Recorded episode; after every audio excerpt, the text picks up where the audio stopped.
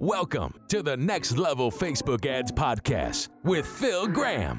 We help you master Facebook ads and give you an unfair advantage over your competition. Are you ready? Let's go. Hey, what's up, everybody? Welcome to the Next Level Facebook Ads Podcast, episode 136. I'm Phil Graham. I've got a great show for you guys today, my friends. I'm going to be talking about three very common Facebook ad mistakes many people make that can cost them a lot of money. And we're going to talk about not only what the mistakes are, but how you can avoid making those same mistakes yourself. So there's some great content in today's show. I'm also going to try and keep it kind of short. I apologize in advance. My voice might sound a little weird. My energy level might be a little less because I've got a cold. It kind of sucks. It's not too bad though, but it still sucks having a cold. But guess what? I've got an episode for you guys anyway. I'm recording this because I care about you guys and I know there's so much misinformation out there. There's so many spammers out there preaching their get rich quick BS and stuff that just doesn't work, trying to take advantage of you and take your money. And so I'm passionate about delivering value and I'm going to do it even though I have a cold. So uh, I hope hope you guys are having a great week. I can't believe it's December 16th already.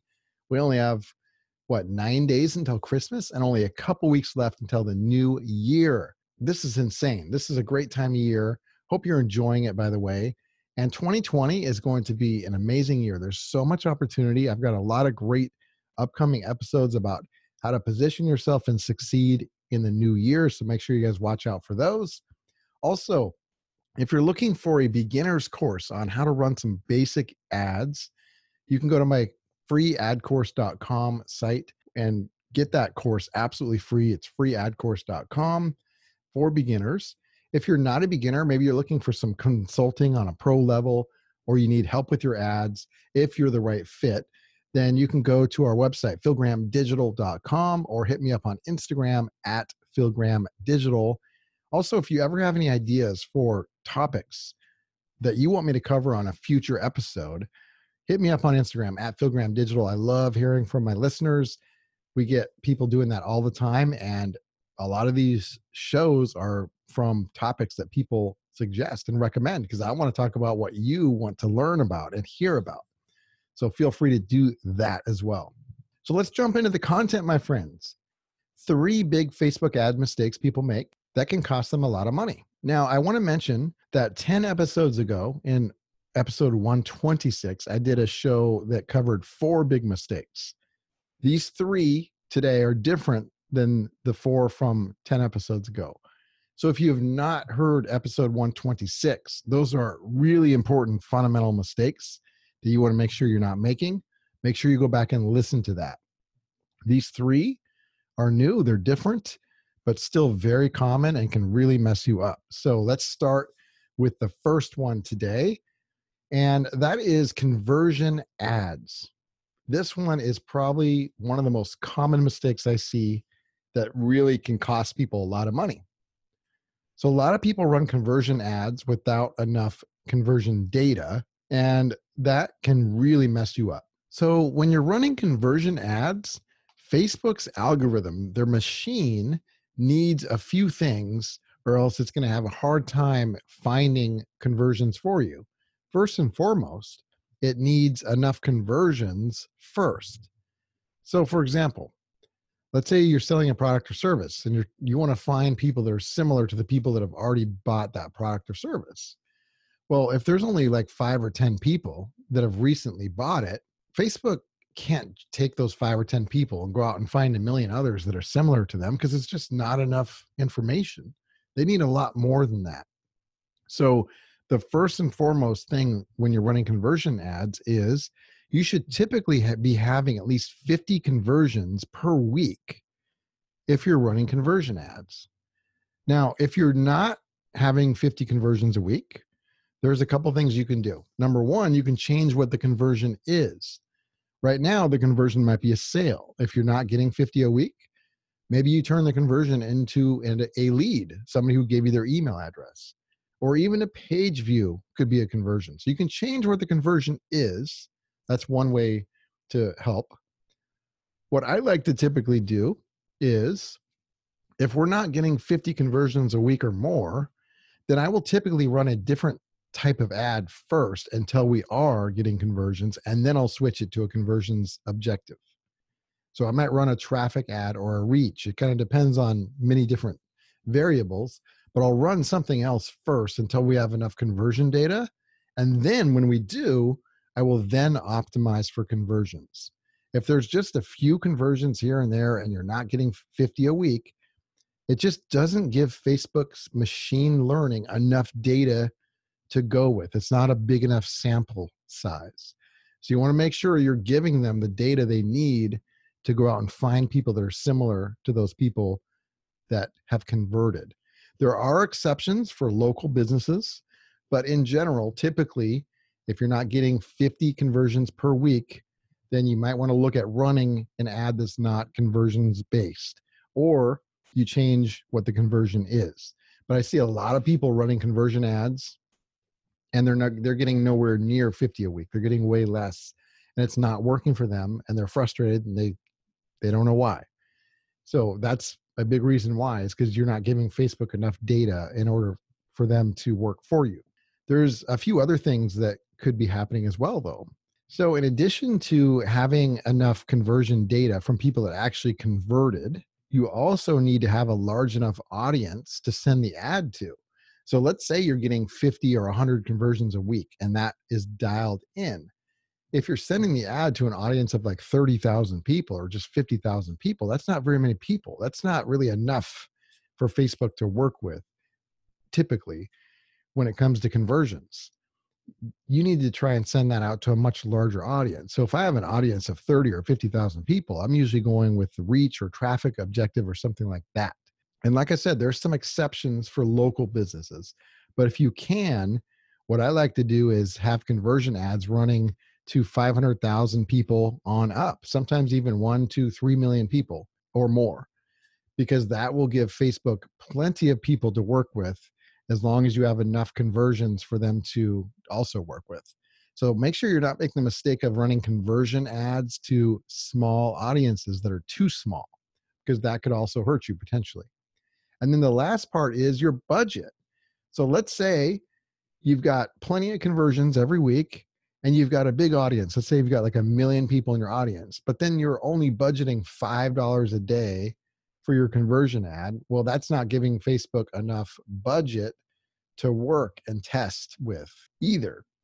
So you want to make sure that you've got enough conversions a big enough audience and a big enough budget for facebook's machine learning to go out and find people that are similar to the people that converted. When you hit the mark on all three of those things you give yourself a very good chance for success. And when you don't, then your results may not be what you want. So, my best advice when it comes to conversions is to check all three of those things and see if they're on point. And if they're not, what I like to do, like I said earlier, is test and run something different first, like a traffic campaign, start getting conversions, and then eventually switch it over to a conversions objective and grow from there. So that, my friends, is number one. Let's jump to number two. I'm going to try and keep this quick because, like I said, not feeling 100%, and I don't want to start coughing on you guys. So, number two, a lot of people do not optimize their ad objectives for devices. Now, I don't see this talked about very much, and it's actually really, really powerful. So, when somebody is on desktop, the data tells us this is data, lots and lots of data through many accounts that we've looked at. The data tells us that in general, the chances of a desktop user clicking off of Facebook and going to your landing page or your website to take an action is typically higher than somebody who's on a cell phone, who's on mobile, that's going to go off site. So, what I like to do, we still send offsite ads to mobile people as well, but a lot of times desktop will overperform on the conversions when we're sending people to our own website or landing page. So, what we'll do is we'll inexpensively get their attention on mobile specifically using the mobile device targeting And then we'll retarget that attention with desktop only targeting when we want them to take an action off of Facebook, like a, you know, uh, attend a webinar, opt in for something, buy something, whatever the case may be. And many times that works really well for us because, again, when people are on their phone, they're a little bit less likely to go to another website off of Facebook while they're on their phone and then take an action. It still happens and we still test it, but when they're on desktop, the likelihood is much higher typically for them to do that. So if you have not tested that, I highly recommend you do that because you might be shocked at what happens and how that could help you. Now, a couple quick things when it comes to mobile. I still love mobile. I mean, look, look, everybody's got a phone. Like that is what how most people use the internet now. So don't get me wrong. We send ads to people on mobile all the time. For one thing, I like to use that for inexpensive attention at the top of the funnel.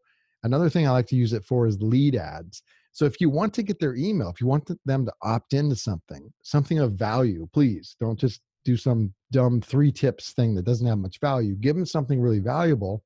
Do a lead ad to people that are on mobile and then test. You can still test a lead ad on desktop, but then test a landing page opt in to people that are on desktop and see how that works. If you optimize your message and you optimize what you want to happen by device, and then you test and see what works best, and then you scale that specific thing that's working best, you give yourself a much better chance of success than just randomly just running ads without doing any of that stuff. So that can work really, really well. Make sure you guys test it out. And lastly, number three, big mistake people make that costs them a lot of money is creative that does not get attention. This is huge. This is so common. I see it all the time. You could have everything perfect in your business, in your funnel, you could have the perfect landing page, the perfect follow up sequences, perfect emails, the best product or service in the world.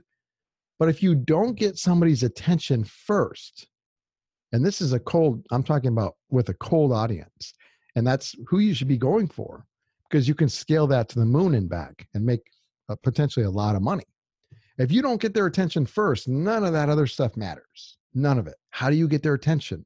you get their attention a couple different ways. Number one, when you're running ads, you get it either from the image you use or the thumbnail of your video if you're doing a video ad. And then number two, the headline. And then three, to a lesser extent, the copy, if there's also some ad copy. So let's start with number one the image or the video thumbnail. That is super important. What a lot of people do is they run these images or thumbnails that kind of looks like everything else that's on Facebook. They're like, yeah, I'm going to run this because I've seen this a lot and it kind of fits in. Well, what you should be thinking is the opposite. What can you do? What kind of image can you use that's completely different than what you typically see on Facebook? Whether it's what's in the image or the colors or the style of the image, whatever the case may be, what can you do that completely stands out so that it actually gets attention? Don't do what everybody else is doing. Do what stands out. Look in your feed, scroll through a bunch of ads and posts, and then ask yourself hey, would the image or thumbnail you're using look completely different than all of that? Yes or no? What I like to do is if it's an image or a thumbnail, I like to use bold and vibrant colors a lot of times sometimes I'll use something really unexpected in an image. Like we used like a pink elephant once just as a test and it worked really well. So you always want to test this stuff, but you want your image or thumbnail to capture their attention because remember, if you don't get their attention, if you just do boring creative, nothing else matters. Doesn't matter how good you are, it's not going to work. Use an image or thumbnail that grabs their attention. Think of people scrolling all day through Facebook What's going to stop them? What's going to stop the scroll? And you want to try that. And then the other thing is, besides the image, is the headline. A lot of people will also scan the headline of an ad. Now, we'll do a couple different things there. Sometimes we test no headline at all because it doesn't even look like an ad many times. And that has worked very well for us, which is cool. But we typically have a headline, and there's a few different headlines I like to use that work really well for us. One of them is what I call a polarizing headline, something that really polarizes. Another one is curiosity, something that piques somebody's interest in a big way.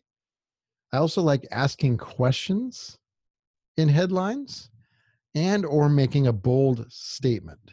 Any of those four things or maybe even you could use two or three or four of those together all in one headline potentially that could do really well. But what you don't want is just a standard boring basic headline because that typically won't get noticed.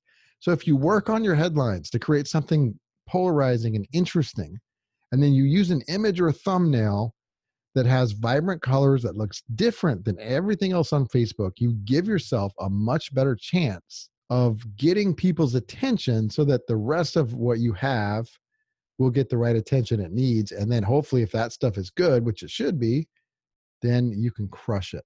So if you do that, if you test your ad objectives and devices and then go with what is working based on off of numbers, not just guessing, and then you don't make mistakes with conversion ads and you get enough conversions and a big enough audience, if you do those things, we do it all the time and it crushes for us. It puts us in such a better place and we have a lot of success with that stuff. So it should help you guys as well.